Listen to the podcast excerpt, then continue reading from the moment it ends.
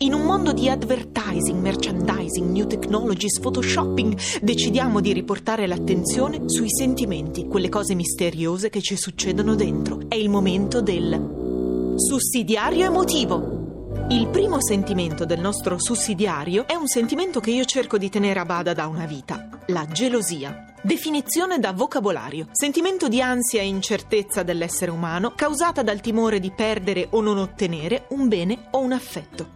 Definizione di una che la gelosia l'ha provata e la prova. Una roba che ti viene dentro come una pressione, no? Uno stritolamento, una specie di mano che spreme la salsiccia fuori dalla pelle, uno schioppo che ti manca il fiato, che dalla pancia sale alla testa, poi lì vuole uscire ma non riesce, una nebbia, una confusione, uno stato di ah, aiuto e ah, spacco tutto.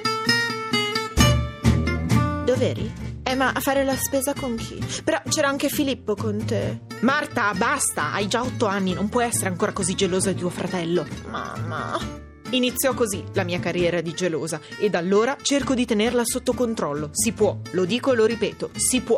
Mm, continuo a ricevere messaggi stasera? No, non mi interessa sapere chi è, guarda. Però dico, non so, tanti dico. Sei sempre lì col telefono. Non mi interessa se è tua sorella. Hai tua sorella? si migliora, è un lavoro, un allenamento dentro e fuori. Non si guarisce del tutto, però una mossa che può aiutare è questa. Quando vi sentite sopraffatti dalla gelosia, pensate intensamente alla poetessa Zimborska, che nelle lettere all'amato chiudeva con un elegantissimo postscriptum che diceva così: Si prega di non disassuefarsi a me.